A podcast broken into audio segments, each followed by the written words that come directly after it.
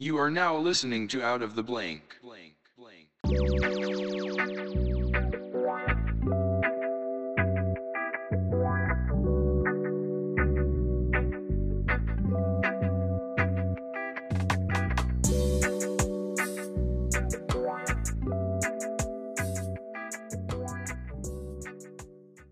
Well, welcome to another episode of Out of the Blank podcast. I'm here with Drew Mollo. Hey, what's going on, everybody? Drew, tell me a little bit about yourself and what do you do professionally? Well, I'm 32. I grew up and I live in Westchester. I'm kind of a jack of all trades. Kind of one of those people who I feel like never really kind of figured out what I wanted to do. So I kind of felt like I should be good at everything, and eventually learned that that's a really pipe dream. But I think those types of people are classified as artists. Yes, creative is what we were later found the definition for.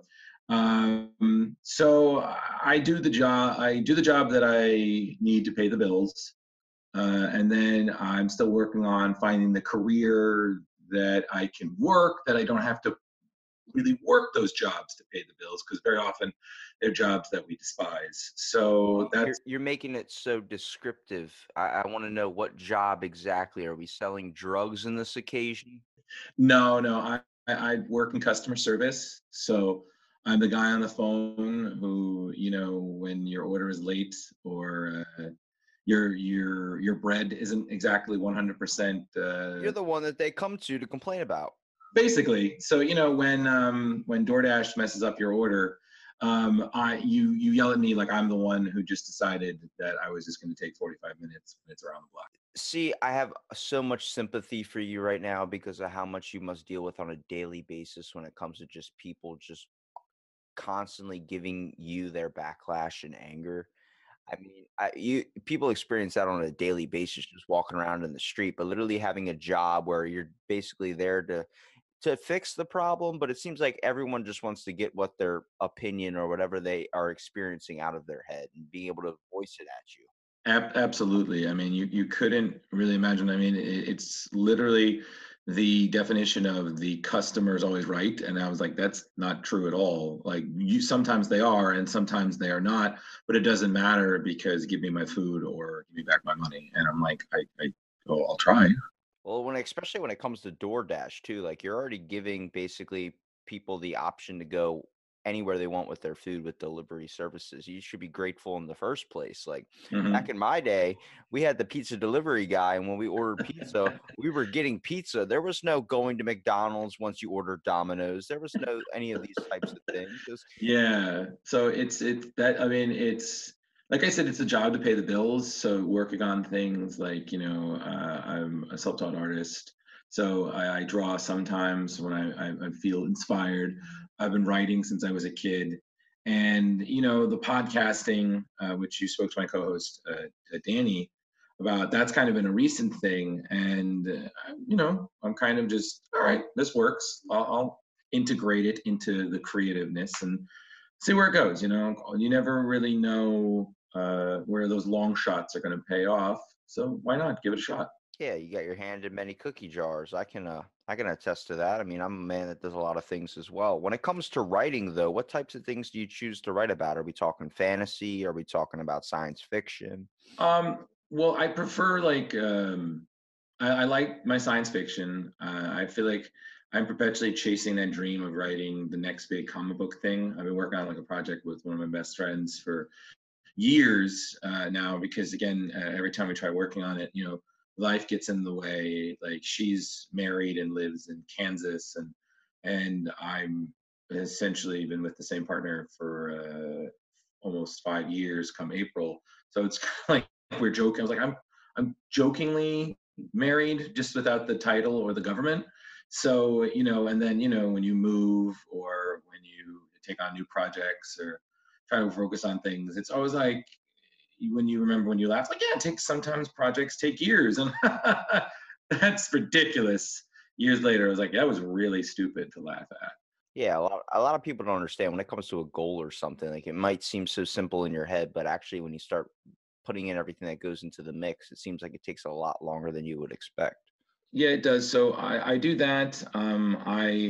I like to write down stories, you know, true stories to things, because I've had a very kind of interesting life. So I kind of like to write out things that happened. One, because I'm always terrified I'm one day going to forget everything. Like I'm just going to just be a blank slate, like the movie Memento. I'm just going to wait. Hey, you want to record it. That's a lot. What's popular with podcasters is we want to record our voice. So it's just left somewhere. You know, you don't ever want to feel like you left this earth without an imprint or something on it.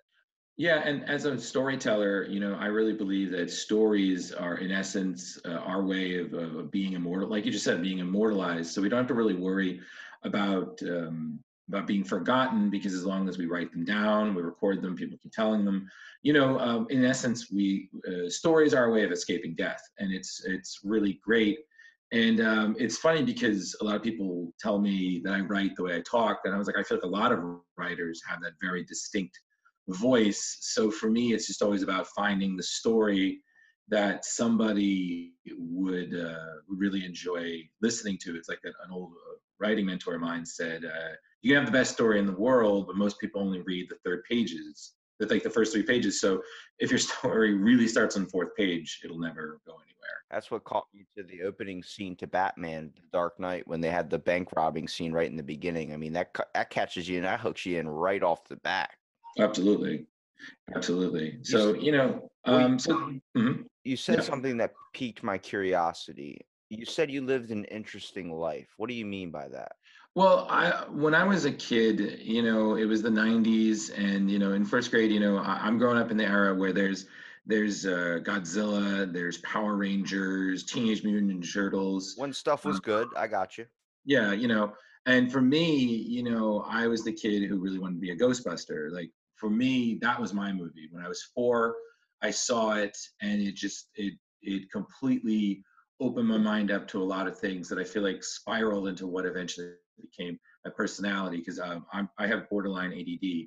So my brain sometimes moves faster than I can comprehend thought. I have ADHD. I know how you feel. Trust me. Yeah, right. So, you know, in those days, people didn't really know exactly as best how to deal with that back in the day. So for me, you know, growing up, you know, I was a kid in the 90s, and I was like, I wanted to be a Ghostbuster, you know, so I'd run around with that little plastic proton pack, you know, that was around the time that the cartoon was still pretty popular. I'd catch reruns of that on, I think the company was Deke, on like when I'd get home from school. And it was a golden age of cartoons and whatnot, but Ghostbusters were my superheroes. You know, 4 guys with this advanced technology taking on the world, fighting usually everything but ghosts. I mean, demons, trolls, goblins, gremlins,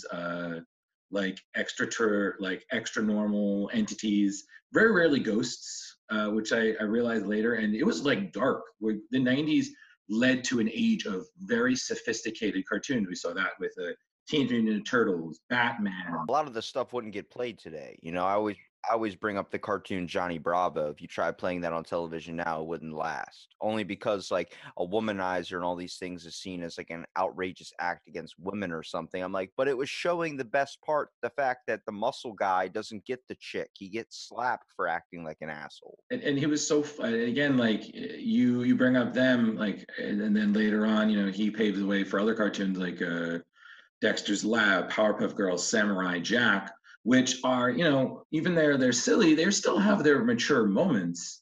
So it's just, you know, growing up in that era, there was so much. But for me, you know, I was always kind of like the odd kid. You know, back in the 90s, you know, I was a little overweight. You know, I wore sweatpants. You know, I had, you know, I jokingly refer to it as like a bowl cut. It really wasn't, but it was very, you know, prim and polished.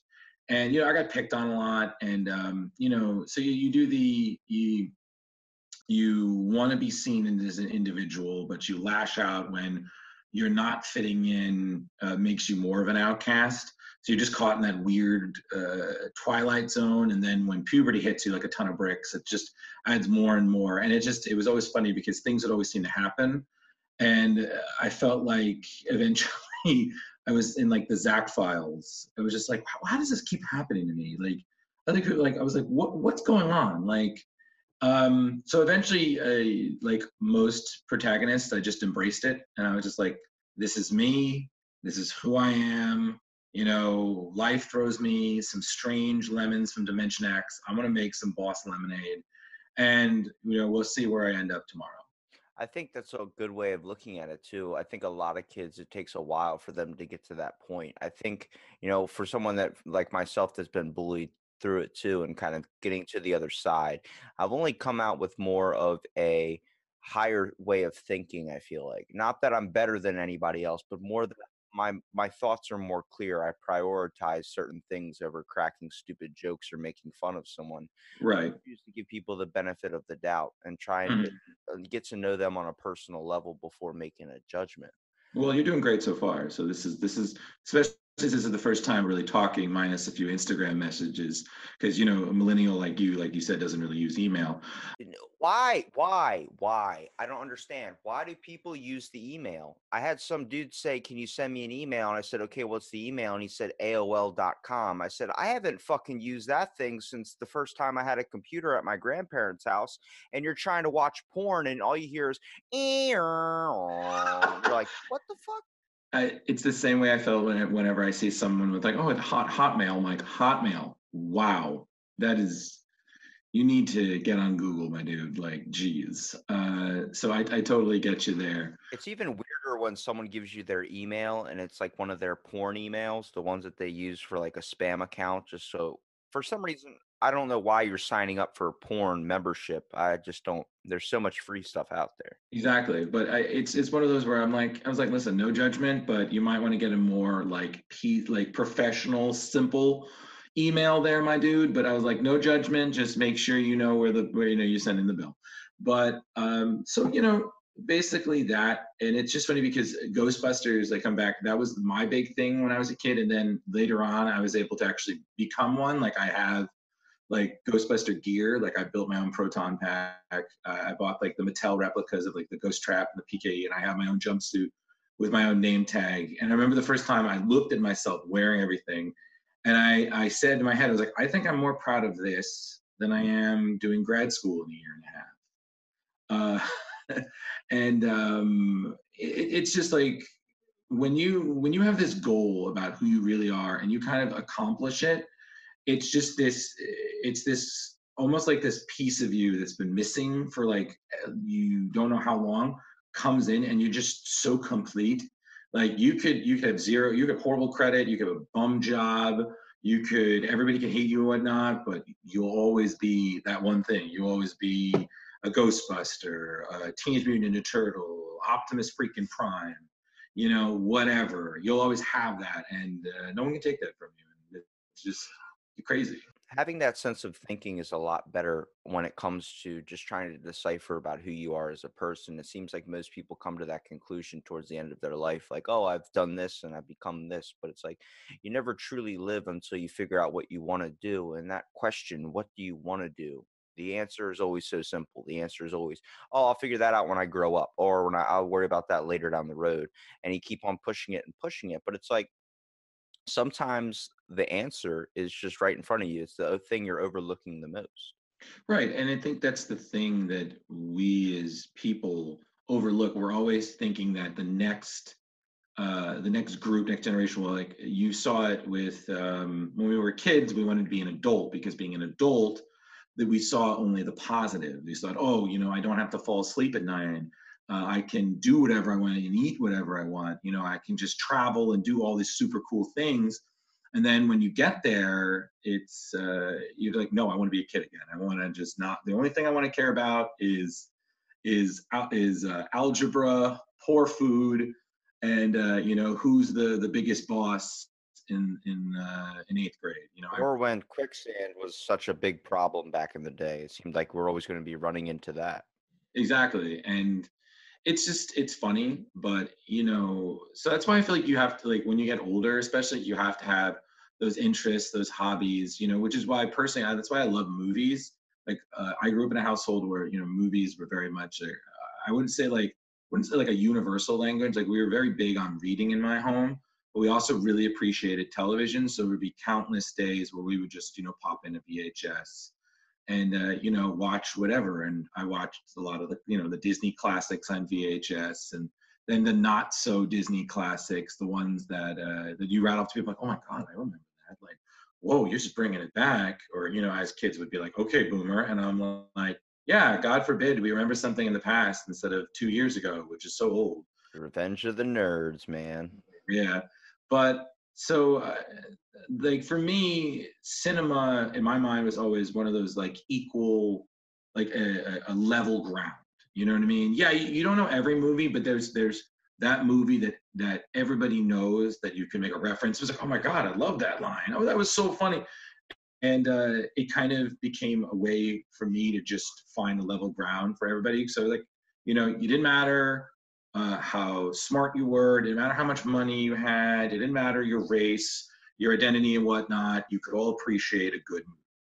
Well, yeah, when it's also the escape from reality that movies are as well, being able to take you to a different place and kill time, as you would say, or totally. Like you were saying before with the connectivity aspect to it. How many times do you drop a certain reference to some guys like that reference is from The Big Lebowski, and you're like, I'm surprised you know that movie, and then you're cool for the rest of the day because you know that guy has seen one of the best movies of all time. Yeah, you make that reference and they look at you and they give you that look like, hey, and you're like, hey, you get that too.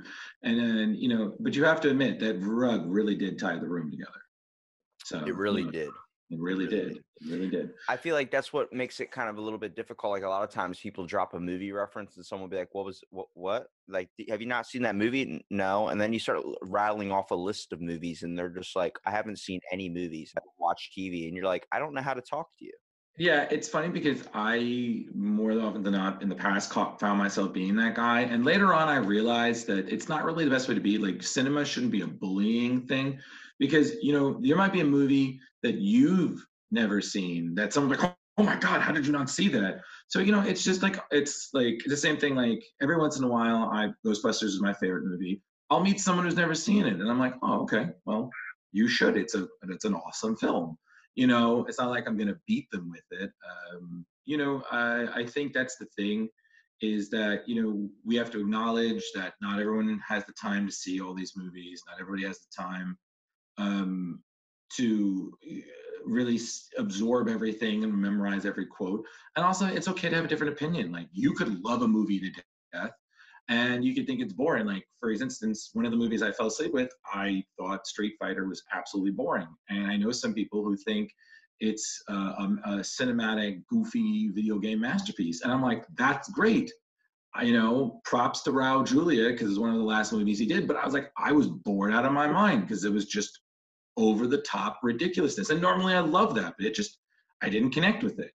You know, so it is what it is, but I'm sure there's dozens of movies. Like, me and you probably just rattle off a bunch of like 80s cinema or most recent things. I'd be like, oh, that's awesome, you know, and just could go back and forth like it's some sort of cinematic ping pong, you know. But that type of conversation is the basic, basically foot in the door just to be able to strike up a conversation with somebody. Oh, totally. I feel like a lot of times it's very, very difficult for people to break through that getting to know you barrier, and that's always seems like the simple founding ground with it all. I think so too, and you know, and that's why like such things, I agree, they are really good open, because once you find that in, then you can really build on top of it. It's like Legos, you know, you got to have one block and then you can build a castle. Well, it's also like, if you want to talk about using communication through that way and opening up the door, like just with the form of topics and stuff, you start to realize like how people are perceiving information, how people are perceiving the things around you, which we use a lot of false speak. We use a lot of default answers. Usually someone asks how your day's going. You say, oh yeah, it's fine. But you never truly tell them how your day is going. We're not communicating as people anymore, and I think that's the problem. When you start perceiving people differently, you start to have different. Your perception gets, I would say, a little bit thrown off. And I think you're gonna like this segue. So when people are perceiving things differently, it brings up to the whole rationalization kind of like, if you know, if you're talking to someone, they're not able to have a conversation with you because their head seems like it's somewhere else. You could talk about into a whole nother light, where it kind of leads into your podcast, talking a little bit about the paranormal. If people in everyday life can be on a different frequency, then who's to say there aren't people on a different frequency that can pick up this extra thing or this other type of plane that harbors ghosts. Yeah, and that's always the funny thing is, you know, I feel like sometimes you always have these people that it's almost like they don't want to acknowledge it, the paranormal. Like I myself, you know, have been fascinated with it since I was a kid, and you know, I have more than enough literature in my personal library to refute that. And you know, it's like the same thing. Like whenever you like I bring up Ghostbusters, there's always that one person who has to. I feel like they have to be that extra, and it's like, I don't believe in ghosts. And I was like, okay, that's fine. You know, I'm not gonna tell you. I'm not gonna say out loud that I think you're wrong. I have, you know, more than enough literature to tell you that you're wrong. But, you know, that's your belief. Some people can't look, their world is so small to acknowledge something that it makes your world 10 times bigger, which makes you even smaller. They can't accept it. It would shatter what they know. But for us, you know, when we're doing the podcast, you know, it's why I like, I always joke with Danny that we have kind of a Mulder and Scully from the X Files relationship, because I'm a believer, and you know, and she acknowledges that certain things, but she's kind of a Scully. It's like she's a skeptic, and I think that's important to have in the room, because sometimes, you know, you need that other perspective, because sometimes it really isn't. Sometimes it really is the win. Yeah, every time I watched X Files, I had to come at it like, okay, they're never going to find a ghost ever, and they just keep doing bumps and stuff. I'm not understanding. I watched that show for an hour and a half per episode, whatever how long it ran, and it was so difficult because it felt like they never came to a conclusion, or they rationalized it up to something else. I think having that extra perspective in the room is definitely very important, especially when you talk about things like ghosts. But where your inspiration came from with Ghostbusters, have you ever had a type of ghostly or paranormal experience, or have you ever seen something or read something maybe history-wise that you found was fascinating about ghosts? Well, I mean, I have to say, like, we in my family, we had in my family, on my mom's side, we had one of our family members, I think, or at least as my mom told me this, which she heard through my cousin, that one of our family members was haunting one of their former residences. And I remember when I had been told the story, I thought it was like the coolest thing in the world. I was like, oh my God, you saw a ghost of my, believe would be great grandmother. And it wasn't anything scary. It wasn't, you know, scaring people out of a library. It wasn't pulling them into closets. But just subtle signs and things that. Yeah. Like she actually saw something, like an actual specter. And, you know, it wasn't threatening at all. It was just, you know, there. And then it was gone. And, you know, I remember I had read the story. I had written the story down because, you know, storyteller. And I remember reading it to my class in fifth grade. And I read it, and they all paused, and then they all laughed. And I remember feeling so embarrassed because, you know, in that situation, I was like, okay, they're laughing at me. I feel really stupid. I shouldn't have read this out loud, you know. And that's kind of like where you learn that, again, the world very much either will ignore what is clearly right in front of their face, or they will, you know, poke fun at it or mock it, because that's their way of rationalizing. It's like, okay, I can't acknowledge again this thing because it's that. So I think when it comes to a lot of things, especially with ghosts, though, like a lot of people are going to be very dismissive of it, mostly because it's something that has no evidence or has nothing that really can. I mean, as much as somebody can agree and say like, oh, they saw something, or though this happened, or this was because of this, it seems like there's always going to be that person that's going to be like, hey, by the way, did you know that, oh, that's because of this. There was actually a draft in the room.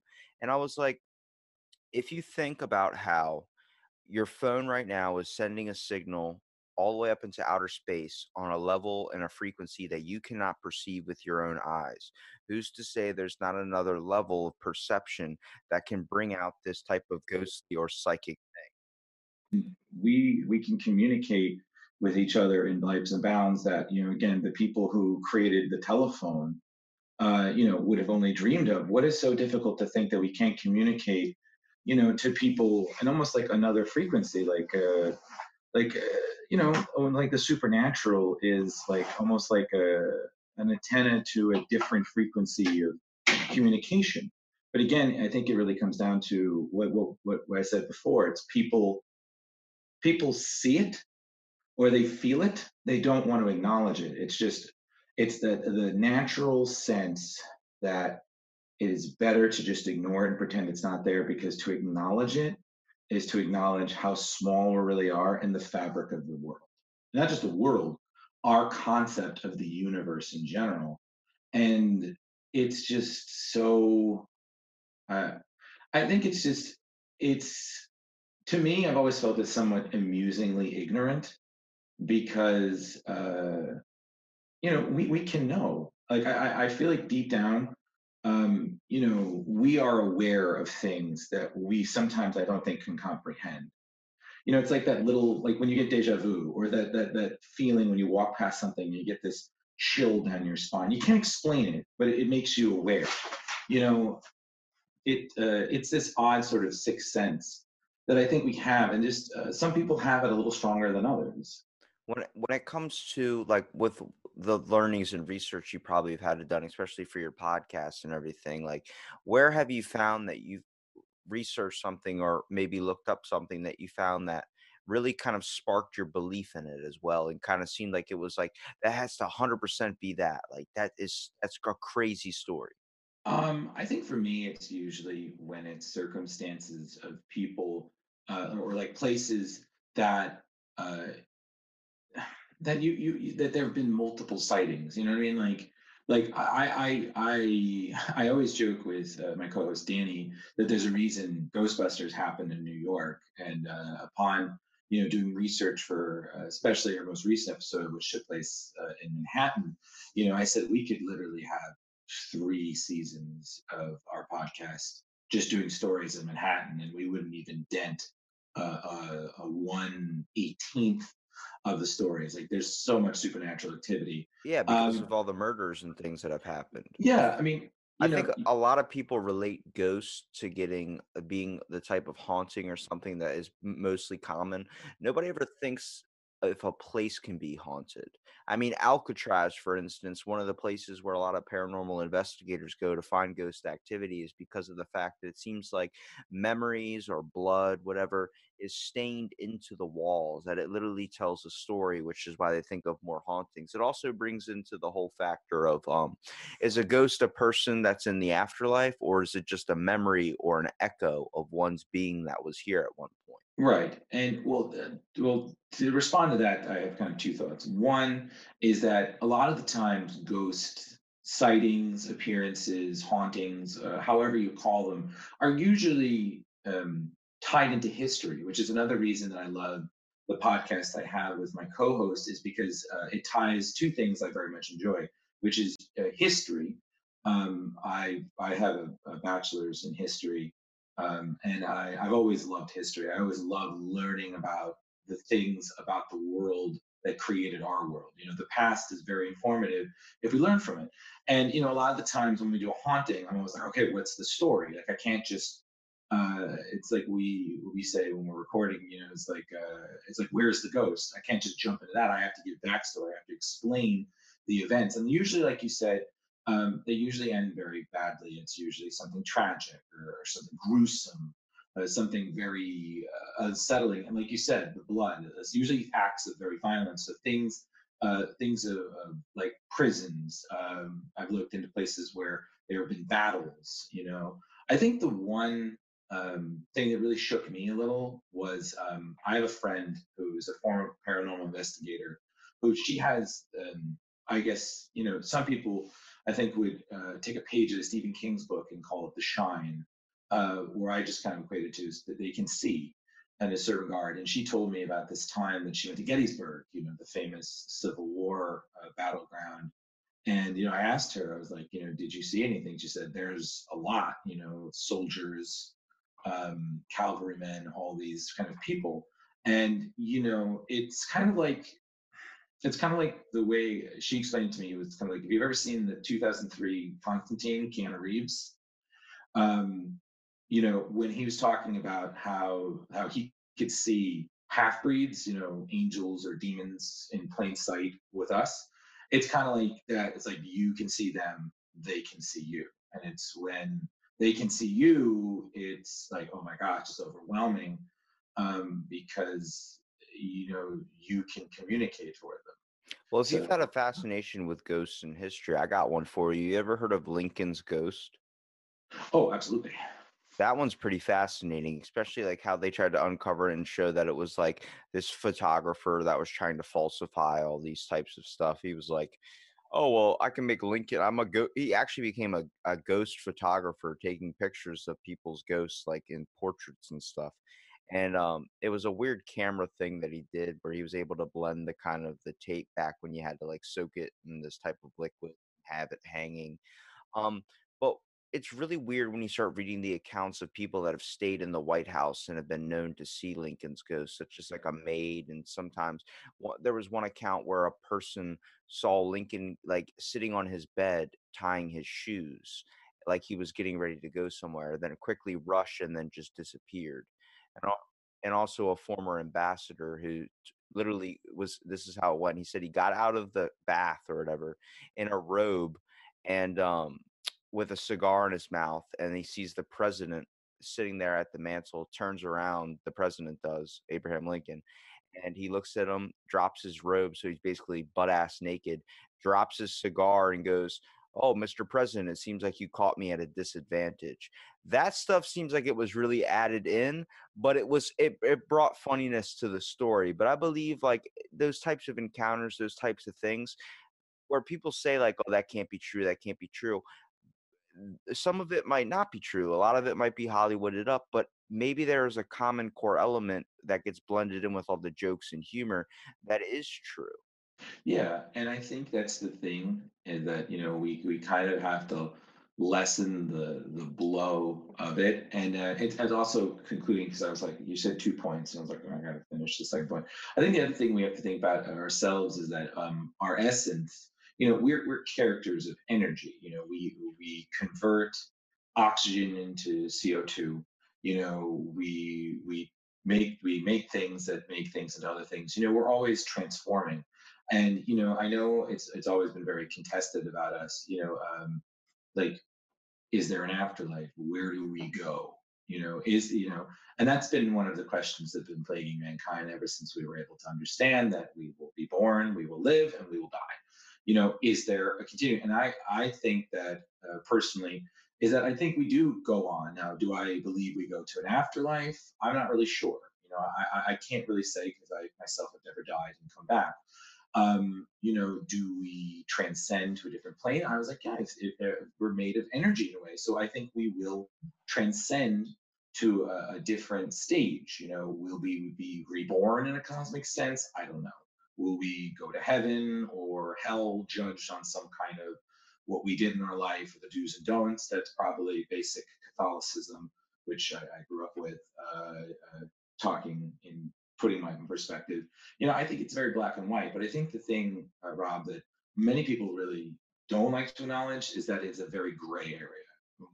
We as human beings want to put things in right or wrong.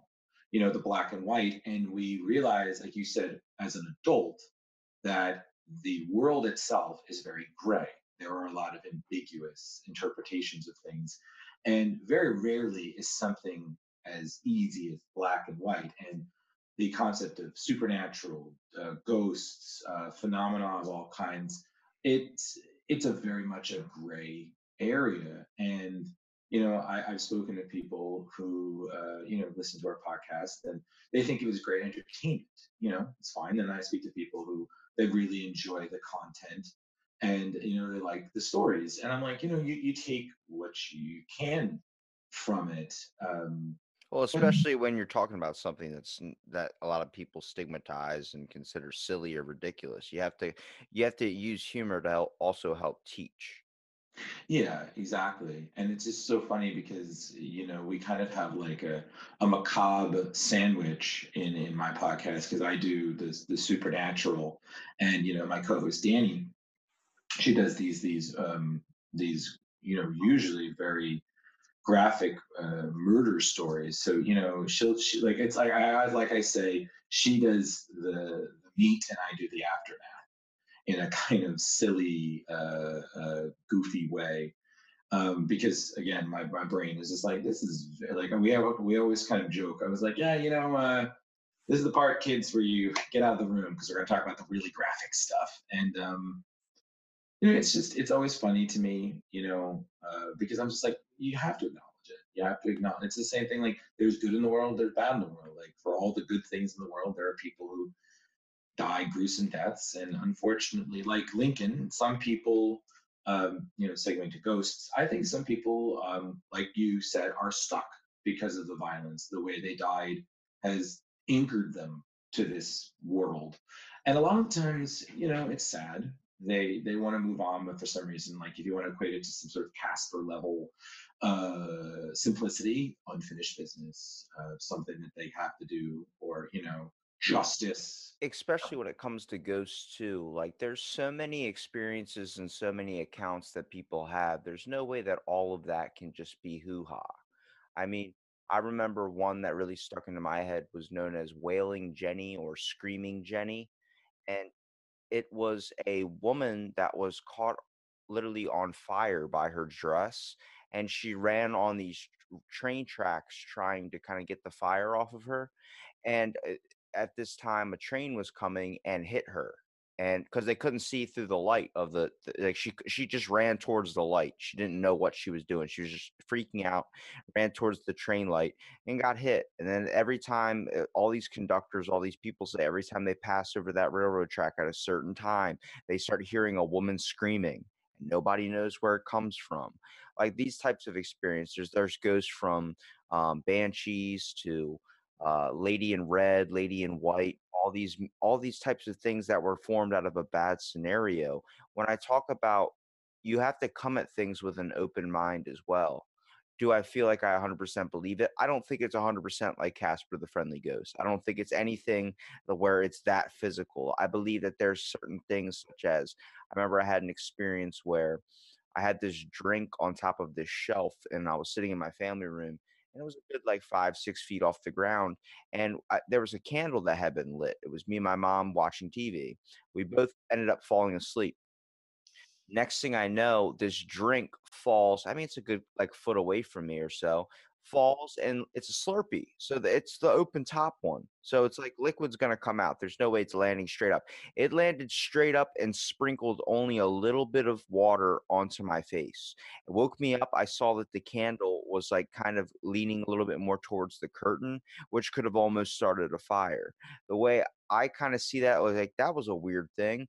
But my mom started looking at it like, what, maybe that was someone warning us. Like, imagine if we would have been asleep and the house would have caught on fire. And that's where, like you said, you have to come at things with an open mind and be open to that. Maybe there's something out there, or a force or something, that maybe knocked the Slurpee over and had it land that way. Right. You know, and that's the thing, you know, whenever I talk about it with certain people, you know, the supernatural, you know, you have to acknowledge that there are, let's put it in simple terms, there are good ghosts, and they're benevolent. They're not really here to harm anything. Sometimes they're helpful. They look over people. They're there to protect. You know, they can't move on. They're here for some reason, so they monitor the living.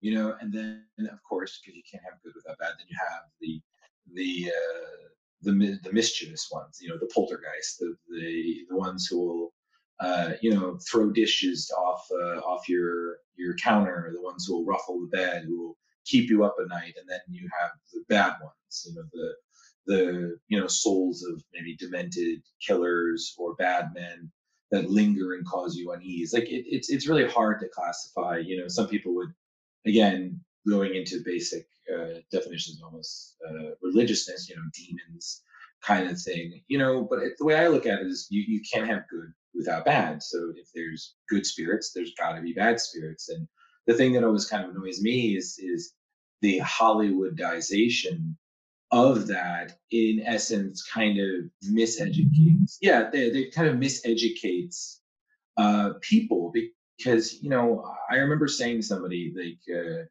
because I went to a performing arts school, SUNY Purchase. You know, and SUNY has a slight history. You know, it used to be a former plantation.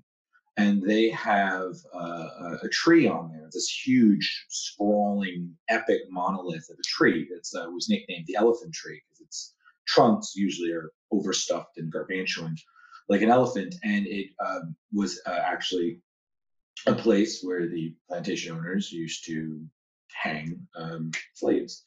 And, you know, people have said, you know, because of course you go to a creative mindset like that, there are certain people with certain instincts and abilities that it's not the greatest place to go out at 3 a.m. when you're drunk.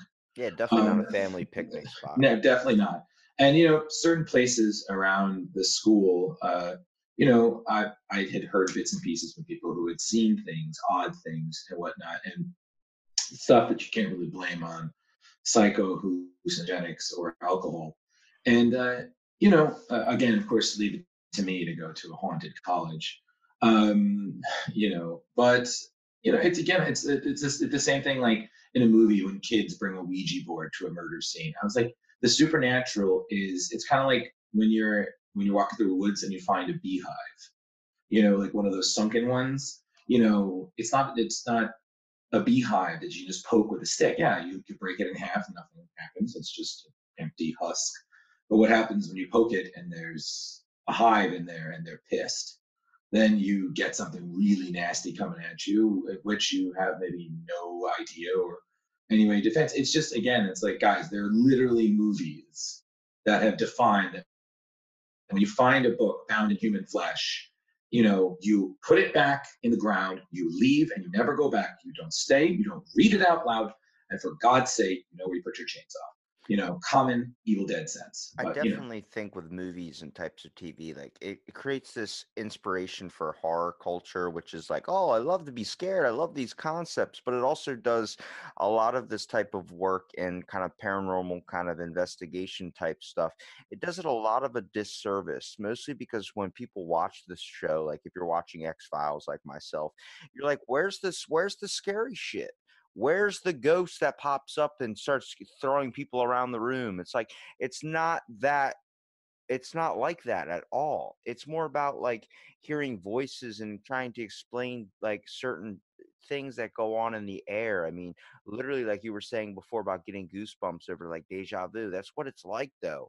Like when an encounter comes in a room, sometimes you can feel like something is present in there. Right. And you can't really explain, but you feel heavy. You feel this awareness, like something is watching you, but you're the only person in the room, you know. And again, you know, sometimes it's just your mind, like you're just being paranoid, like, you know, you just got the chills and it's fine. But sometimes it's not, and it's about the awareness. And like I'm always been a big advocate of that. And you know, as a person who has an open mind, you know, it's always so interesting with the podcast, you know, when I speak to other people, like, oh, I really enjoy it. I'm like, well, thank you.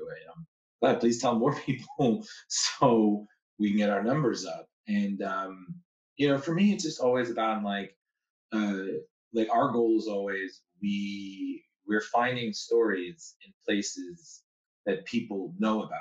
Like our goal was to start in New York, you know, and we'd go to boroughs, like everybody knows, you know, Long Island, Rhode Island, you know, Queens, Brooklyn, Manhattan, Bronx, all that, you know. But it was about finding stories that if we didn't know about, like, you know, these really interesting stories. And I was like, a lot of them, of course, being rife in history, or at least on my end, you know, sometimes Dani's. And it was about telling people these stories. Like she was going on one of hers about the famous murder of Kitty Genovese. Which a story I had known about, you know, admittedly through popular culture. I didn't ever really know of it from the sociological, psychological sense, but everything I knew was wrong, you know, and she went over it. And I was like, that's the purpose of what we're trying to do. We're just trying to educate and educate, entertain. And again, I'm a Libra, so we kind of have that balance Well, also coming from it with two perspectives too is it makes your podcast very interesting because you have someone that's more like, I want to see the facts, I want to see the reasoning behind it, and you have someone that thinks more towards the open-minded concept of it as well, where it's like, but maybe that's what it is. Maybe it is a ghost. Maybe it is this. Maybe it is a haunting. Yeah, and it's always so funny because when we're telling our stories, we learned in the time that we've been doing the podcast, which has always been great. Like I truly could not have found a better co-host to do this with. Like my secret goal is always to give Danny goosebumps. So I really try to tell the story as best as I can and really spare no details and whatnot. And hers is always usually like, how can I almost make me cry? Because sometimes these details are just so sad and gruesome that I'm just like, I'm usually Mr. Talky, Mr. Talkative. Like yeah, she probably gets you in line, doesn't she? Oh, she does, especially when the stories are about kids. There's just something when you're talking about like ghost stories or murder stories, when it involves children, it just hits you on such a deep level that I'm just like, all right, I'm gonna need about 5 minutes just to listen to a funny video to regain my faith in humanity because it's pretty dark right now. So it's just, it's that balance. And I think it's definitely been there the last couple of months that we've been doing it. And, when she tells me like, oh, we have people listening from like all these states. I'm like, okay, that's awesome. So these states I've never been. And then even international, I was like, we have someone listening in Australia. I was like, okay, that's awesome. I don't know who. Yeah, I got people listening in Estonia, and I don't even know what I'm saying. I hope I didn't start some fake cult or something out there. Yeah, you hope you didn't start some Estonian civil war up in there, out of the blank. But it's just always so amusing. And then it's funny because I was talking to a friend who I knew back in high school. He's married with kids living in London. And he was telling me that listening to our show kind of gave him inspiration for him to do that with some of his friends. And I was like, oh, that's awesome. Like, cool. We're giving them some tips. And I was like, listen, let us know when you're up. We'll give you a shout out. And it's the same thing like when other people are like, oh, let's talk about your show. And I'm like, okay, let me know when and where. Let's figure it out. And she told me she was interviewing for yours. And he was like, oh, he wants to talk to you. It's like, why? Conversation, damn it. Conversation. Yeah, I know. Yeah, I know. She was like, I was like, why doesn't he talk to me? You're the pretty one. Like, I'm just the sarcasm and the references, But it's like, no, he wants to talk. I was like, okay, fine. But that's where some of the best content comes from the sarcastic one. You got to have all voices and all perspectives when you're thinking like this. Yeah, totally. But it's been fun. And like I said, with Strange Little Worlds, which again, it's like I said in my bio, she just made a Facebook status about it like back in March this year. And I was like, and I commented, I was just like, yes. And then we were just talking and it just kind of came from there. And then before we know it, we have a podcast, we meet once a month. I do the research for my episode. She does research hers. We just started doing mini episodes.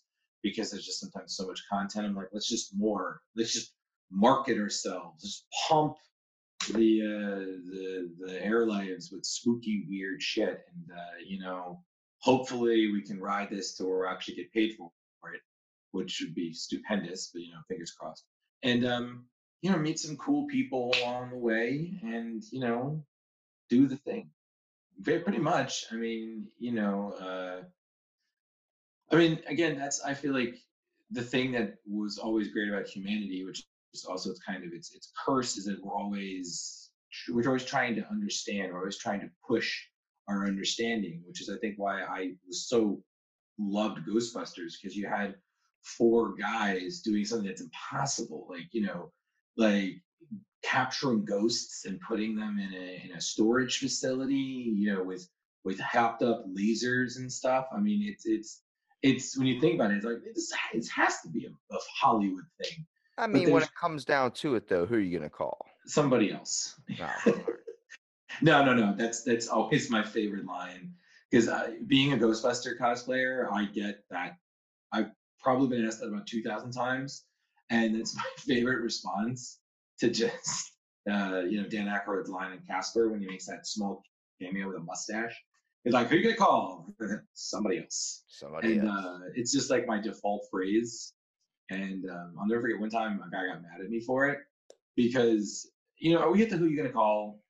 You're wearing a jump boots, but it's going to happen. Like Ray Parker Jr. submitted it. But it's just like when you're talking to people and you just have some rando walk up and just he doesn't even give you something original. He just talks some stupid scenario, interrupting a conversation you're having with somebody. You kind of want to be like, give him the, that's really cute, but fuck. That's where sarcasm definitely comes into play. Yeah, but I remember I did that. He's like, he was just saying, I was like, what should I do? I'm like, he's like, who am I going to call? I was like, somebody else. And he's like, oh, all right, fine. Fuck you then. And I was like, and I felt bad for like a second, and then I was like, the second best. So you talk about the paranormal stuff that goes on in your podcast. Now I know you guys talk about all the types of things. Like we can handle New York alone. Like that's going to be so many episodes.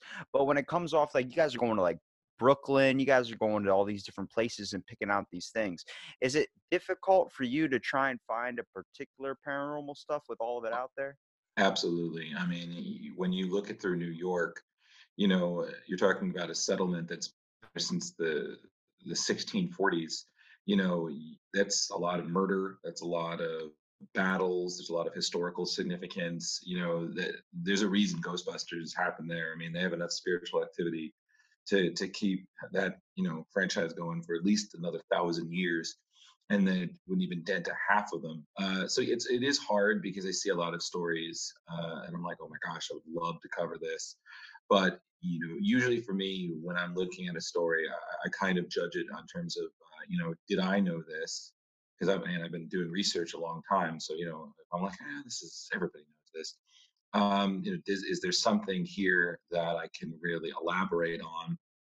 And is it entertaining? I think that's the thing. You got to keep the interest of your audience, and if you're hearing the same story over and over and over and over and over and over again, you're gonna get a little bored. But if you're finding something you didn't know about someplace that maybe you've passed that you didn't even realize, I'm like, oh yeah, well that's exactly what our podcast is about. It's about teaching you that the world has a deeper meaning, and in our case, a little bit more of a spooky, gruesome kind of meeting. So it's kind of if you're talking about crime throughout just New York in general, I mean, probably so much of it is going to be different compared to another place. Like if you look at like my small town and you hear about someone getting murdered, that's headline news probably for like the next 10 years. But in New York, that's just a common incident, right? And that's the funny thing is, we recently sat down when we just recorded our last couple episodes before 2020. We considered the 5-year plan. Well, I jokingly call it a 5-year plan, but it's more like a 5-month plan, where it's like, where are we going? Because we, like you just said, we covered a lot of the main boroughs. You sound like you're selling health insurance with a 5-year plan. You're right. A lot of in life and death, but we considered where we're going to go next, because we could go either direction. We could, cross the river and go to, Jersey and head down, essentially heading down the East Coast. We go up. So we figured we're going to go, I guess, geographically up. So we're going to, hit, we're going to go through Westchester and Dutchess County. That'll be our next couple of episodes. And then we're going to go, I think it was like Boston. You said across the river. I started immediately thinking of that song, like over the hills and around the ridge to grandma's house we go. And it's like, imagine all those kids that were singing that song just stop and find a dead body from like someone like a gang member or something lying in the street. Like, oh, now we got to go to the podcast because we got to learn about strange little world. Yeah, pretty much. I mean, it's like almost some sort of supernatural Stand By Me. And we're like, yep, we're just going to travel, find that dead body. And then I do have to ask, though. Yeah.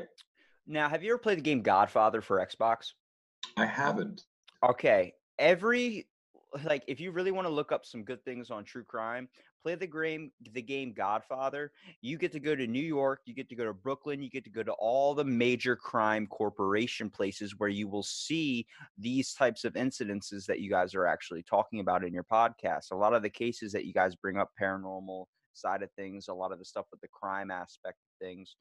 A lot of that happened to do because of the mafia and the types of crime organizations that were run back in the day, what are now like considered gangs. That's why a lot of the crimes probably relate the same. I mean, how many crimes do you guys come across in those areas that you guys talk about, like a gruesome murder, such as like a serial, or someone getting like stabbed, someone getting thrown off a ledge, someone getting all these types of things?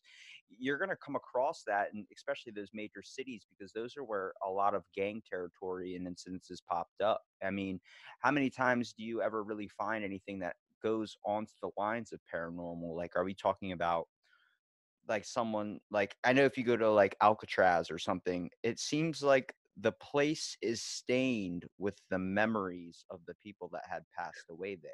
Yeah, I mean, I think we touched on that last time we talked a little bit, and it's true. I feel like in a way, when bad things happen, I've noticed this especially places that where there have been battles, war, gruesome kind of murders. It like you said, it does leave a stain, some sort of mark.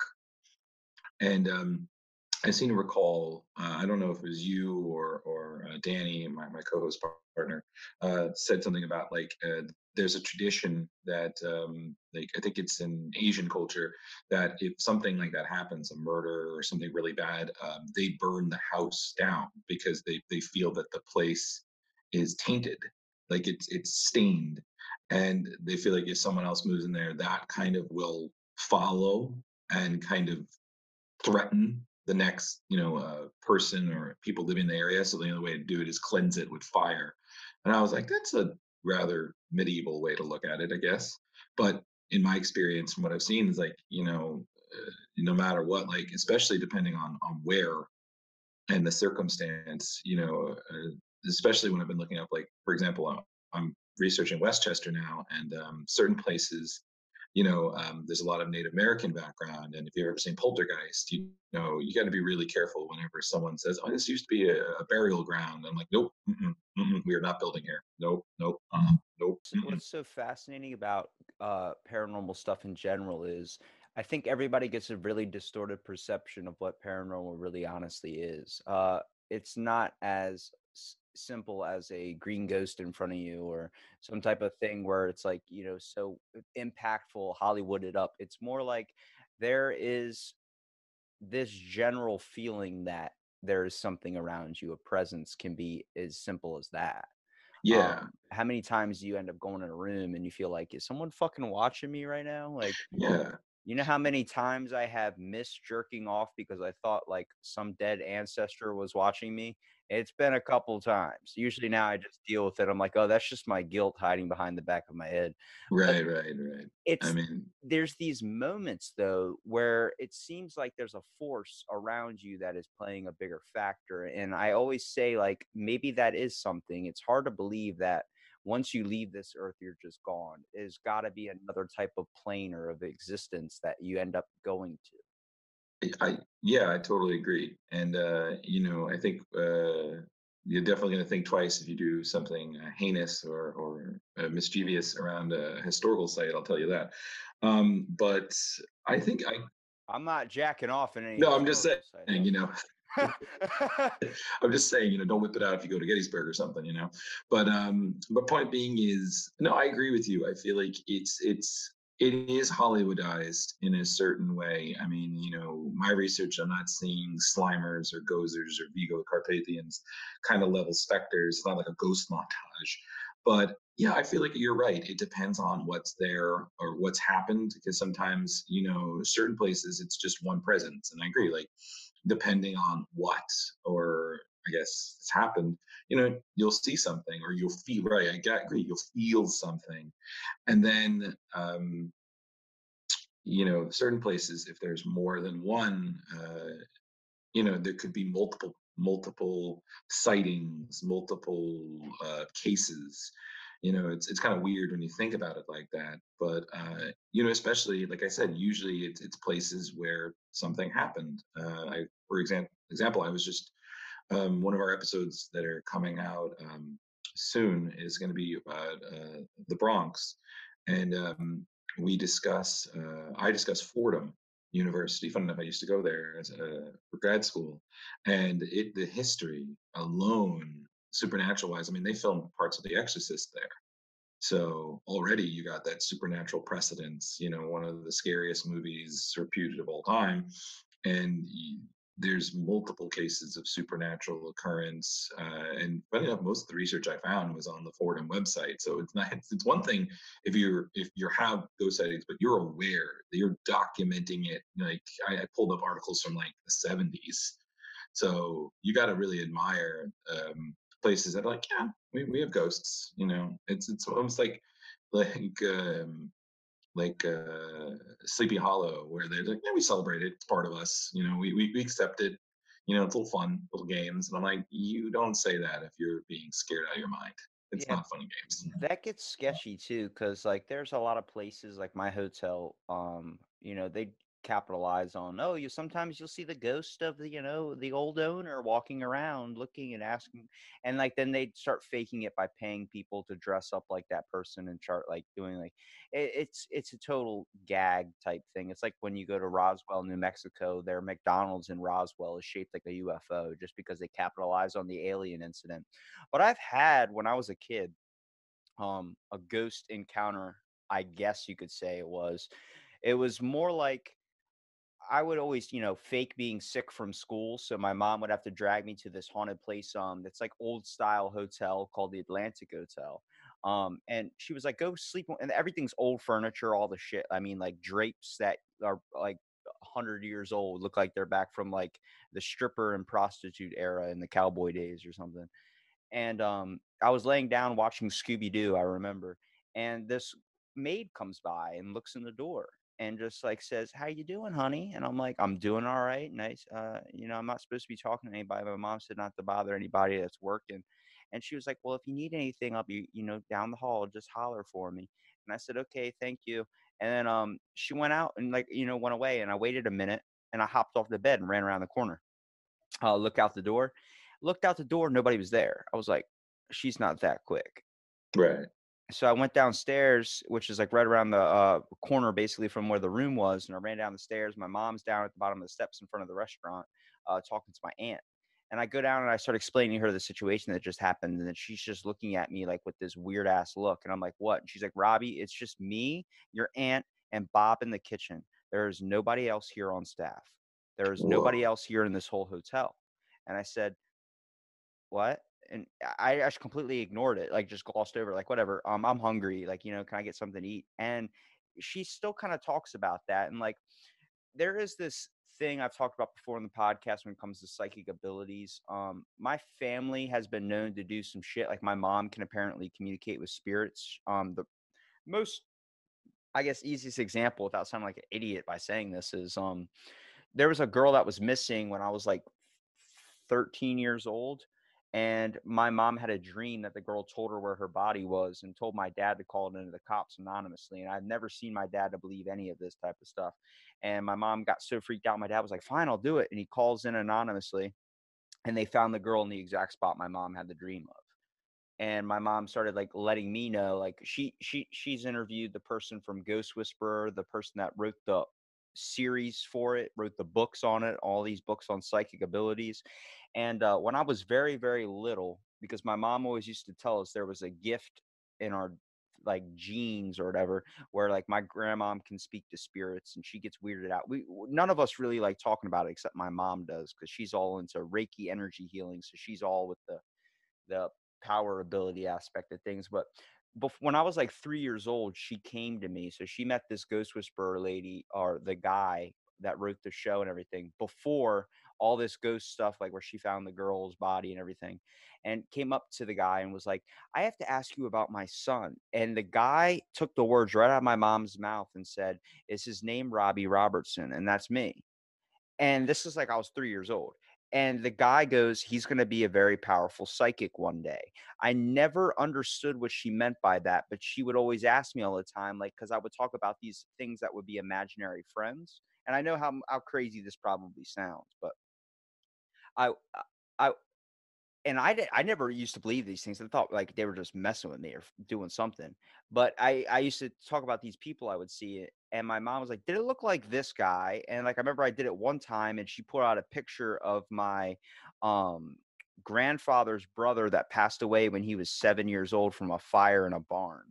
And I was like, "What? Like, yeah, that's him. How do you know him?" And you go, "Did he tell you his name?" And I said, "No, I didn't get his name." And my mom's like, this is your grandpa's brother. And I was like, that's weird. Like, that's crazy. I didn't even know him. I don't know. I must have saw the picture when I was little, and it just got stuck in my head or something. It just kind of played it off. And then it was like 7-8 months ago, we had a person go missing in our town, and I had this huge, vivid dream. I mean, I woke up in a sweat, like almost screamed, basically. It was so real. I go downstairs to get me a nice bowl of Honey Smacks because I can't start my day without that shit. And freaking my mom comes in and goes, "Can you do me a favor?" I'm like, "What?" And she's like, "Can you look at this picture and tell me if it looks like anything like this?" And because I told her about my dream, forgot to add that in there. But she goes, "Just did he look like this?" And I told her about this dream where I saw a guy laying near a marsh, like kind of canal, and it was just a body, and it was the exact guy she showed me a photo of. And I said, "That's the dude from my dream I just had." And she goes, "Where did you see this?" And I just described her the area, and then like a couple days later, they found the guy. Jeez, man, that's crazy. So when I start being more open to that, I started not taking down anything that is anybody's thought, any idea of paranormal, psychic, whatever idea of just on the world in general, because I feel like we all really don't understand what is going on. I think there's way too many factors. Mm-hmm. Yeah, I think, the thing being is that, you're not the only person I've talked to that, has, let's say, these particular kind of abilities. And I think the thing being is that, unfortunately, it's really scary for some people, especially, it does mess you up in a way because, you're used to seeing this. We're taught the world as a certain way. And then as we get older, we realize that the way that we were taught is just kind of like a generalized way, but there is a deeper meaning.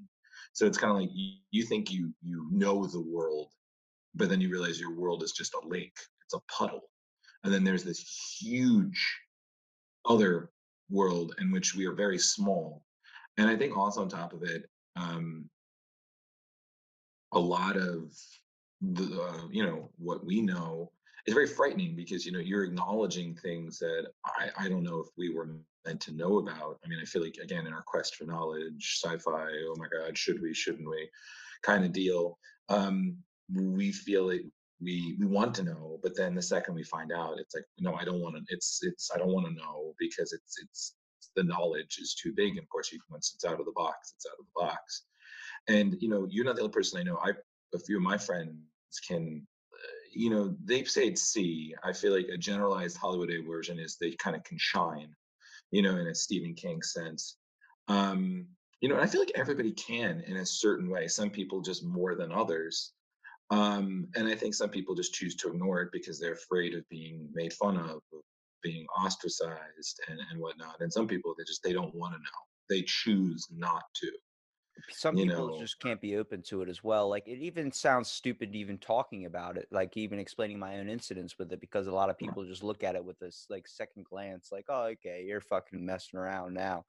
It's yeah, like, exactly. Because everyone considers how the Hollywood version is like, oh, they're looking for answers. They're looking for a way to move on. They're looking to do this, or it's just, oh, that was just a freak coincidence. It's like, is it though? Like, is it? Or can we just keep in mind that there might be another factor at play? Like, if any ghost is coming to me for advice on what to do or how to figure out their death, they honestly shouldn't, because probably earlier I put water on my fucking Honey Smacks because I ran out of milk. Like, you don't want to look to that guy for advice. You know what I mean? Everyone's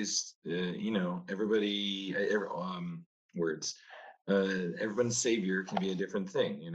I mean, they've made movies that are people that can see that are ridiculous and irresponsible or however they want to portray them as an everyman.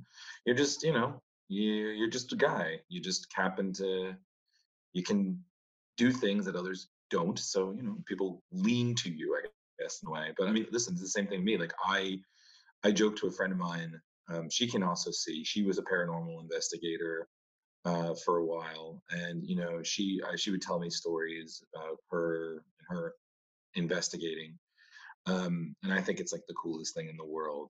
You know, she said, yeah, it is pretty fun, but then you realize, like, it's when you're there and you realize something is there. You know, it's cool. It's kind of like the way you look at it is like when somebody trips, it's funny until it's you, then it's not funny. With these types of thoughts and these types of like kind of clearer thinking a little bit, you seem like you're more open to a lot of things. I try and do that myself, but when you're doing upon your research for the podcast, how do you try and focus that in as well? Like, do you try and narrow in some other factors besides it just being, you know, maybe a coincidence? Do you try and add on other things such as like, well, maybe that thing made that happen because of this? Yeah, I feel like for me, it also depends on how much I can find about it, because sometimes, you know, you can just find such generalized versions of a story. And I'm like, okay, I can talk about this. And in a podcast, like, it's a paragraph, but it's going to be about 3 minutes. You know, I got to try filling out like an hour of content, like we talked about, you know, you need to fill out an appropriate amount of content because that's what it's expected of your format. And for me, it's just like, you know, if it's just some sort of hokey post on Facebook kind of thing, I'm like, okay, like, is this just a summarization or is this like the story? You know, I'm a storyteller and I have to give the story. So for me, when I'm looking at things to report in a way, you know, what's the story? What's the, usually like I like to do is like, what's the history there? Because that's for me, like I was a history major, so I like looking back and seeing things, because like you said, you know, things don't just happen. There's usually a reason behind it. There's usually an incident or a moment. And it's almost like I'm doing my stories, I'm trying to rationalize the supernatural. Like you say, these things don't just happen. There are reasons for it. There are causes. And it's the same thing, like, you know, ghost sightings don't just happen. Sometimes there are triggers. Sometimes a person does this, they walk into a room and they touch something, they want to make changes to a place. You know, very rarely is it just randomly happen. There's usually like a human being, there's a provoking. And sometimes it's not as serious as a lot of the articles and Hollywooded up stuff that we see, like we talked about with the Lincoln's ghost. Like, was it really that exact thing that happened, or was it something much more simpler, but it got told into a story in a way? See, the problem is when we start looking at types of folklore, types of myths, types of all these types of things, they get drowned out by how they've been retold and retold and retold and made better to fit a better person's narrative or get a better reaction out of it as well. Right. You know, things get watered down. You know, that's the thing. You know, we've seen this with, I mean, you brought up fairy tales, you know, and folklore. You know, a lot of the original stories, for example, you know, the Grimm stories, they're very dark, but yeah, we talked about that with the Cinderella princesses. There's something going on sometimes underneath the story, but a lot of the times you're digging for something to add flavor to it. Sometimes it might be easier to see if you just had a little, like, a second thought to it. Exactly. And I just think that, you know, like when me and Danny are talking about the stories, you know, we approach it with a certain level of seriousness, but, you know, there's a little humor because we realize that this is dark content, and we ourselves, you know, we're not morose people. You know, we have a good sense of humor. And I think that's one of the best things about working with Dani is that there's this great rapport. Like, I could be telling her something, and it could be like super grim, and then she'll make a comment, and it's kind of, it lessens it a little. And I like that, because, you know, sometimes, especially like the things she talks about, you know, murders, disappearances, rape, you know, all these horrible things that are done to people, men, women, children. And sometimes it is, I'm not gonna lie, it's a little hard to listen to, especially, you know, the kids stuff. Yeah, we were talking about before, she keeps you grounded in a way too. It seems like a lot of the time, like what really makes your pair a good kind of thing to listen to is the amount that you're able to vibe off each other. You guys talk about very, very dramatic and very, very kind of difficult content for a lot of people to listen to, whether it's the death of a child, whether it's whatever, a kidnapping or something. But the way you guys are able to tackle it with obviously cracking a joke when it is needed, but obviously able to keep each other on the same basis too and get your point across, as well as not making it so sad that after someone listens to it, they're like, well, life is just grim. Yep, I'm just gonna jump in front of a bus. Yep, totally. But that's the best thing, and it's just it's so great to have a person who kind of like balances you. I think when we last talked, I made the joke that in our pair, it's a Mulder and Scully kind of relationship. I'm a believer, but she's believes-ish, but she's a cynic, and you need that, because like you said, sometimes people do hype the drama.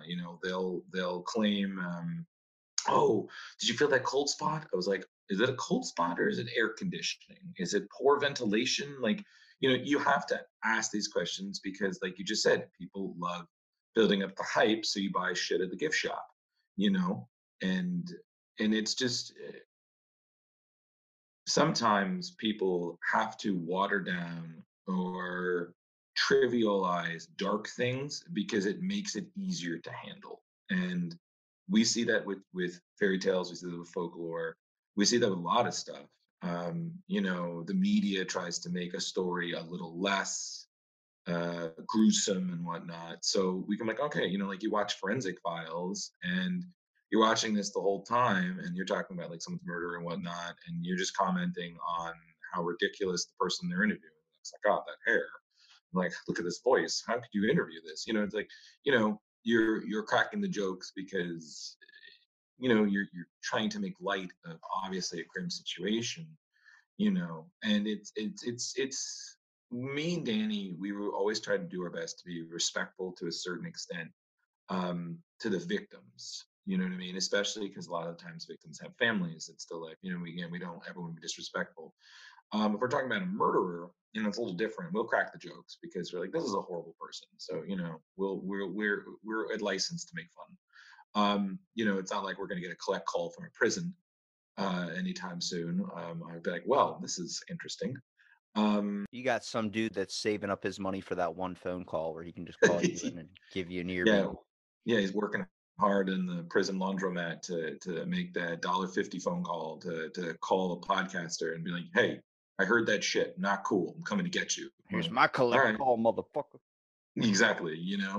So I think the thing being is that we're telling stories that we like, things that we're discovering new things along the way. And that's the thing that I always love is that, it's always new stuff. And like, for example, one of our episodes that we're doing is Westchester. Like I grew up in Westchester, I live in Westchester, and it's so hard because like you said before, choosing a story, because you could look up haunted Westchester locations and you'll get the haunted houses in October. You'll get people like, oh my God, this place and that place. So again, it's definitely a process. It's not like I jokingly said to Danny, it's not the kind of thing that I can just do the day before and pull it out of my metaphorical ass. It's definitely things that take time, because not only do we have to condense the search, but then we have to make sure that their material is there. It's not exactly a script, but we have all our notes. There's a flow to it, and we always give room for questions, for comments, for just random stuff, and it's always so great. Okay, we can talk about the most memorable experience that you've read or found in your research, but I think instead of really talking about that, I should probably ask, what is your most memorable thing that you've understood with Danny? It seems like you guys are very learning off of each other, and I think that's one of the benefits that your podcast really showed. Well, one of the most memorable things I learned is that, I guess in some ways that, well, murder is a very broad thing. It's not just I think, you know, people just think it's just person kills person. That's it. You know, it's a very generalized way of looking at it. There's a lot of times there's motive, there's a story behind it. And I think that's the thing that kind of reinforces something I knew, is that there's a story behind everything, and that life is about perspective, and it's about listening to different perspectives. And, you know, a lot of the times, like, we have a rule when we're doing it, we don't tell each other the story. Like, if we need opinion on choosing something, we'll give like a 1-sentence summary, and it's like, what do you think? And then, you know, it's like, okay, go with that one. We do that because we want to keep our reactions genuine. We want to, nothing is staged, you know, nothing is planned. Everything is 100% on the spot, real. So the goosebumps, the gasps, the drawn silences, the sipping the water, all that is real. And then that's the thing I love about it, is it's not a performance, but it's honest. And I think in this day and age, honesty is really hard to come by, especially in terms of entertainment, because a lot of people will put on face. You know, I've done acting, Rob. So, you know, I know about making a performance, like you said, drawing the entertainment. And I was like, there's no entertainment here. This is us telling stories about things people don't want to hear. People don't want to know upsetting, gruesome history. And giving your own perspective and interpretation of it as well is the main importance as well. When you have two different sides, such as you and Danny talking about a topic or something, you're getting two inflections onto the story, which is a giant real thing. Like, we're talking about being real. That's the main thing I wanted to do in this podcast, was to make sure that people are real. You know, like, you use your real name, you use a photo of you, you use all these types of things, because you don't want to, we can tell stories about our own lives, but people think that their own lives aren't as entertaining, so they don't ever want to talk about them. But I'm like, it's not about being entertaining. It's about just having real conversation. Right. I agree. And I feel like that's the thing, is that, you know, it's so easy to put up a face and be what you want people, but when you're real with people, that's when you really connect. That's when you form real relationships. And, you know, that's when people really listen to you. And I feel like, again, there's that fear of being, not wanting to be real with yourself. But if you can't be honest with yourself, how can you be honest with other people? And how could they be honest with you? What makes you different from the other person? And, you know, stuff like this, you know, you're afraid, oh, I love listening to true crimes. Oh, I love, you know, like, me as a kid, I got made fun of because I liked ghosts, you know, because I believed in the supernatural. Everyone's like, oh, look at this crazy kid, you know, bet he believes in the Easter Bunny and Santa Claus. I was like, excuse me that I do. I'm sorry, I'm not dead inside. How the hell do you even relate those things? Good God, I believe in ghosts more than I do Santa Claus. Well, you know, but people are always grasping at straws. They're, you know, that's what I always look at as a very cheap mind. Well, first of all, that, Santa Claus, yeah, he's breaking and entering. Second, if it's a ghost, technically I'm breaking and entering. That's the ghost home. Half the time they're telling you, go away. It's like, God, why couldn't you told me before I bought the house? Yeah, no, totally. And it's this, you know, it's funny because I just, again, feel like there are things that they just look upon, and I'm just like, how is that connected? Like, what?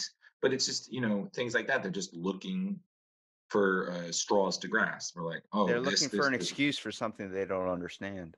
Right. Yeah. And that's just, again, what people do. You know, it's like that quote in Men in Black. You know, a person is smart. People are dumb, panicky creatures, and you know it. You know, 100 years, 1,000 years ago, everybody knew the Earth was the center of the universe. Everybody knew the Earth was flat. And 10 minutes ago, you thought we were the only things on this planet. Imagine what you'll know tomorrow. And I'm probably paraphrased it a little bit, but that's the thing. And it's just like you opening yourself to acknowledging that our place in the world is very small. You open yourself to be connected to things that are far bigger than you. And that in itself is, it's kind of like appreciating the majesty, You know, the world does not just fit into boxes and comfortably. The world is full of odd, crazy shapes that sometimes don't fit into anything. And it's about finding a place for all of that and still being able to function. I mean, you know, back, like, for example, back in the day, you know, it was awful to be a nerd. You would be made fun of. It was awful to love weird things. You were ostracized. You were called a loner, a weirdo, a freak, a monster. These days, everyone is a nerd. Everybody likes weird stuff. You know, if the popular girls are going out to see a Marvel movie, or, you know, the jocks are wearing Supernatural shirts. Hey, don't talk shit on Supernatural. Oh, no. Well, listen, Sam and Dean, you know, come on. No, I'm a Sam. My brother's a Dean, if anything. Oh, nice. I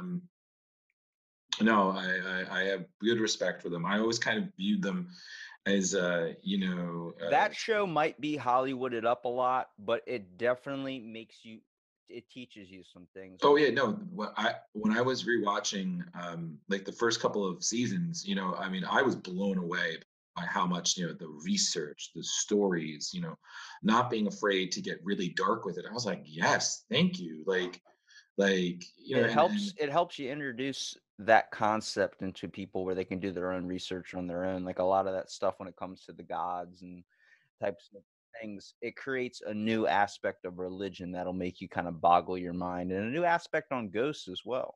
Pretty much. I mean, a lot of stuff. And I jokingly said to a friend, I was like, you know, they're kind of Ghostbusters in themselves, you know, although they're kind of more in line with the kind of supernatural investigator like Constantine in a way.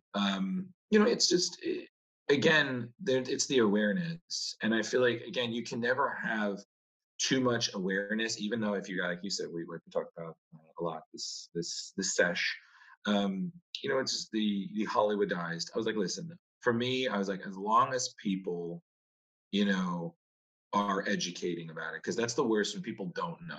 They just, they choose not to, there's not information. I was like, no, like people want to know, you know, it's almost, I feel like now the goal isn't, let's not be afraid of the dark, let's conquer the dark.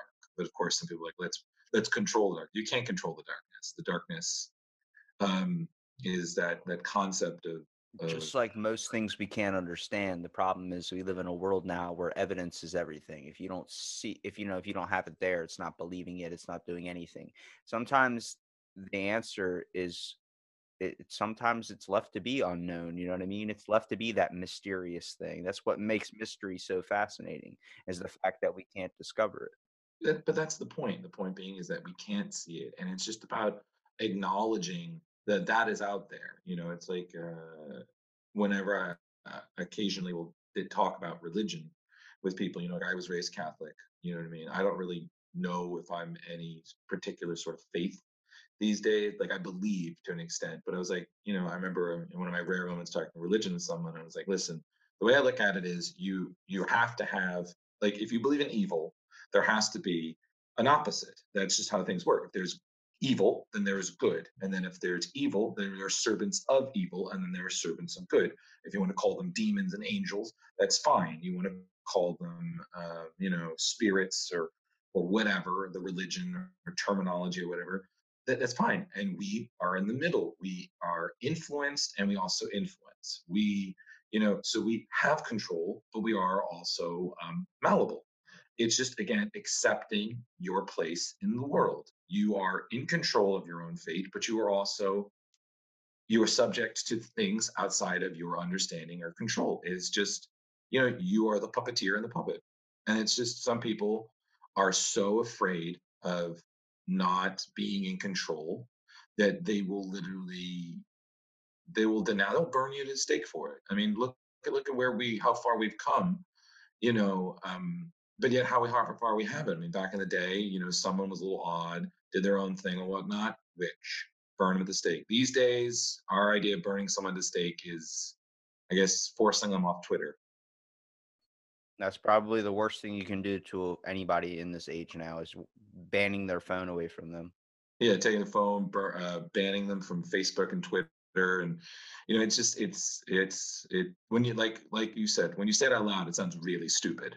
But it is what it is, you know, but what what me and Danny just seek with this kind of podcast is we're just doing our thing. We've been working on this for I think 6 months now, and it's really become our own thing. And it's, I mean, to me, it always surprises me when people listen. I'm like, oh my God, people are listening. Like one of my friends wrote a review for us, and I was like, wow, this is our first review, and it's just crazy. Like people are like, oh yeah, I've been listening. Like I really enjoy it. I'm like, why?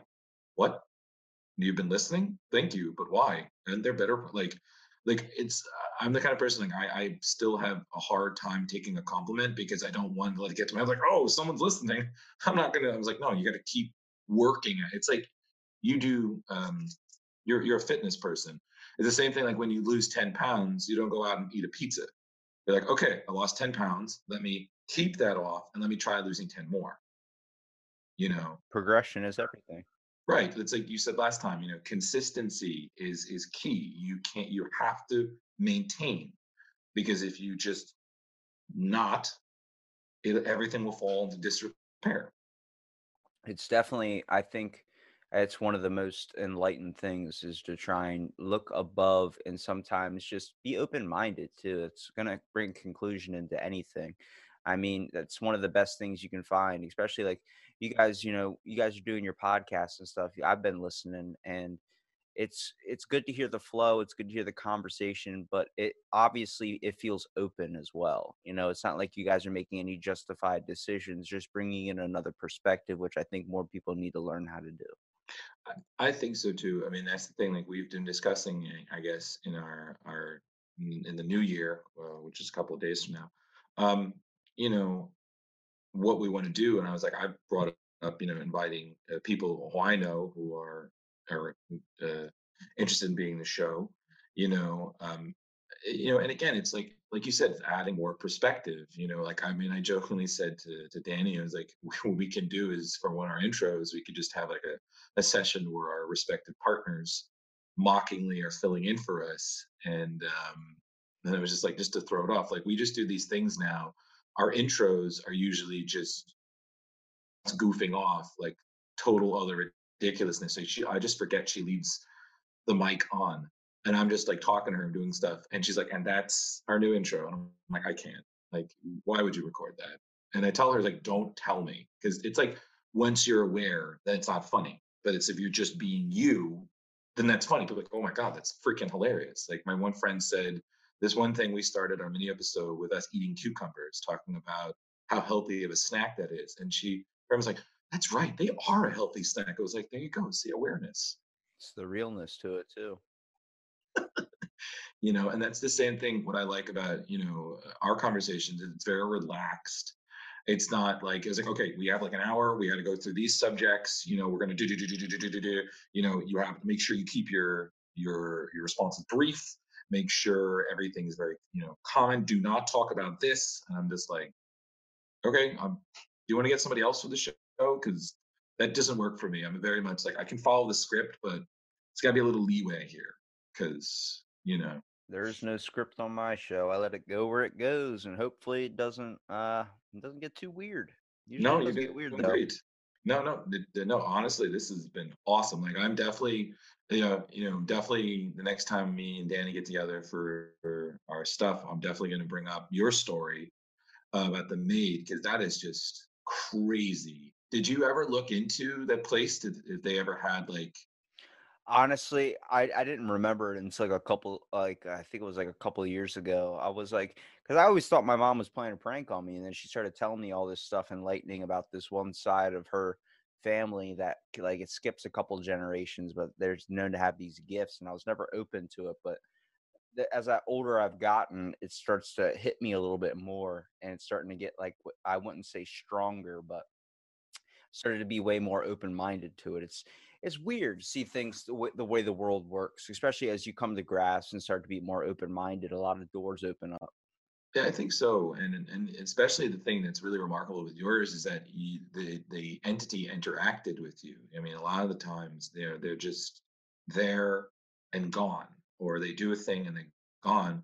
You know, I've only seen like one or two cases in which they talk to people. And I just find it amazing, you know, when I hear about such things, I'm like, oh my gosh, like it spoke to you, you know? And I think that's the thing. When you hear that, it really reminds you that this was a person. This was a human being with feelings and personality. It's not just some scary monster trying to eat your soul or hiding under my bed and fucking waiting for me to jump off the bed or some shit and eat my foot. Yeah, exactly. It's no little monsters. Like this was a person, and for some reason, this and that's how I really disagree when people are like, "Oh, there's nothing after you die." I was like, I don't believe that. Like we talked about that last time. Like I believe we're made of energy. I believe who we are continues on, because that's how energy works. Energy doesn't just disappear. You know, it doesn't just get snuffed. It goes to another place. Like, can it dissipate at some point? Maybe. You know, I'm not an expert on what energy does, but I do believe in transference, ascension in a certain way. Does that mean you go to heaven? I don't know. Does that mean you go to the afterlife? I don't know. I've never died. I've never died and came back. I can't answer that. I guess you never really know until you're gone. Yeah, pretty much, you know, I mean, hopefully, you know, whenever I go, I you know, I don't have an exact, you know, timeline on when that's going to happen. Hopefully I move on. You know, I don't know why I would stay, but you know, that's the thing. You ever wonder, it's like, I always wondered that, like, if I died prematurely or whatnot, you know, would I still go or would I stay? And I feel like you kind of would stay in a certain way. Cause I feel like for me, it's always like certain people would stay because they need to protect loved ones, or there was something they were doing, which equates to the unfinished business aspect, which I always think of Casper when I hear that. You know, but it's, I think again, the worst thing, so people don't like thinking about death. They don't like, people want to blindly think this is forever. And I'm like, it's not forever. Well, that's the mystery, isn't it, Drew? Pretty much. That is. That's what makes it so damn awesome. Pretty much. I mean, you know, Which is what's so sad, you know. People don't realize there's no guarantee for tomorrow. But then we get caught up in such petty crap, you know. You know, I don't want to die. I don't want to die thinking about, oh, my Facebook status only got so many likes, or this photo on Instagram didn't get. You know, it's just when you think about it, like the things people argue over: money, possessions, relationships, and whatnot. It's like, guys, listen.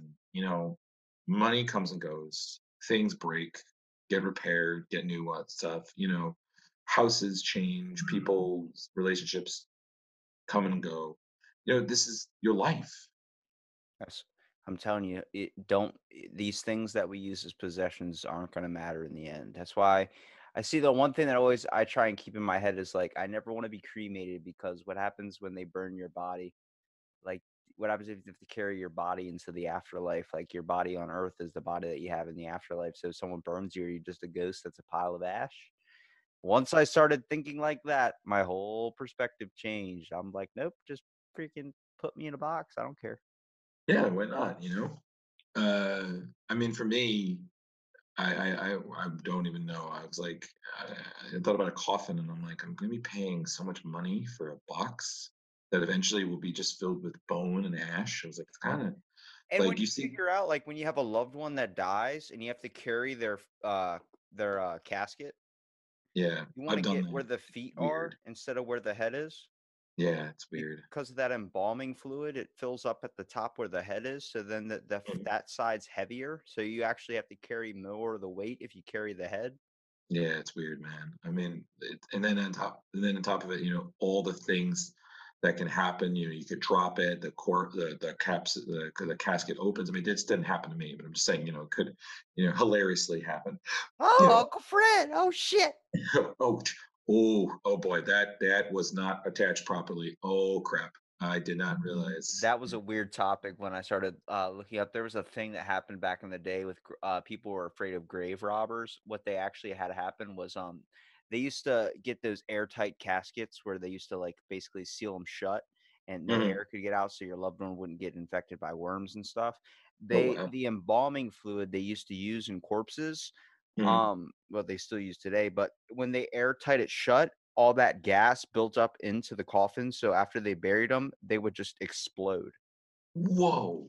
Yeah, so it was freaking a lot of people out. People thought that their loved ones were getting digged up and like grave robbed and everything, when really it was the embalming fluid blowing up like a pipe bomb underground. Holy shit, I did not know that. That is crazy. I'm telling you, so much freaky shit out there. We gotta work. That's why I'm trying to tell people, you know, wrap it back around.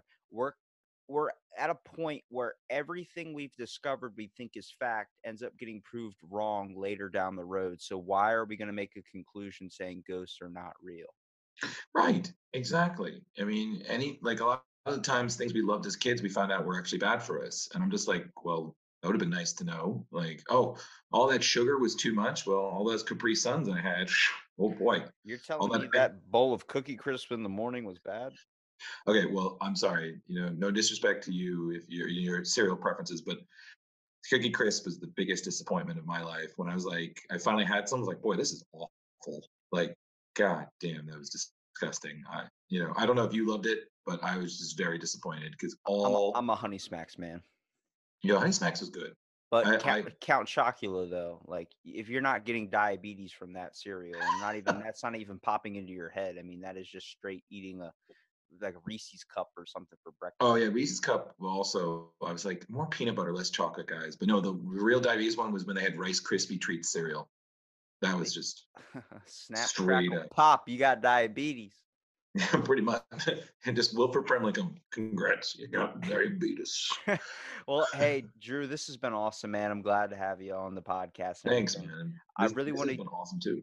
I want to give you a minute here at the ending to promote your guys' podcast as well. Okay. Too. All right, cool. I'll do my best. All right, so, well, thank you everyone for listening. Again, if you like what you heard, we are Strange Little Worlds.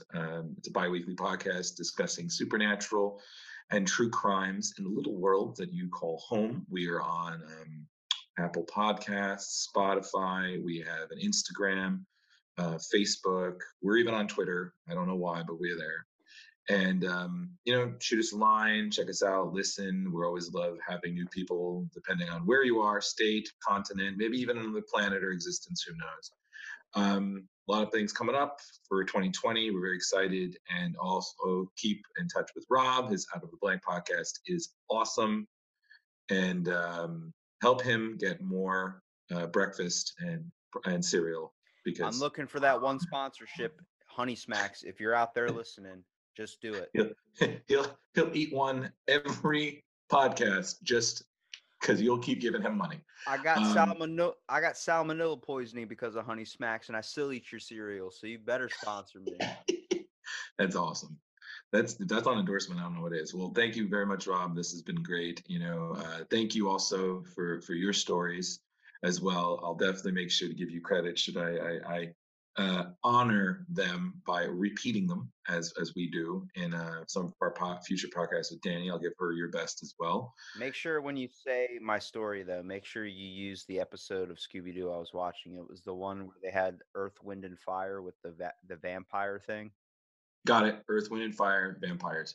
Totally. I'm a Scooby-Doo fan, so you gotta paint the picture. Little Rob watching hotel room Scooby-Doo.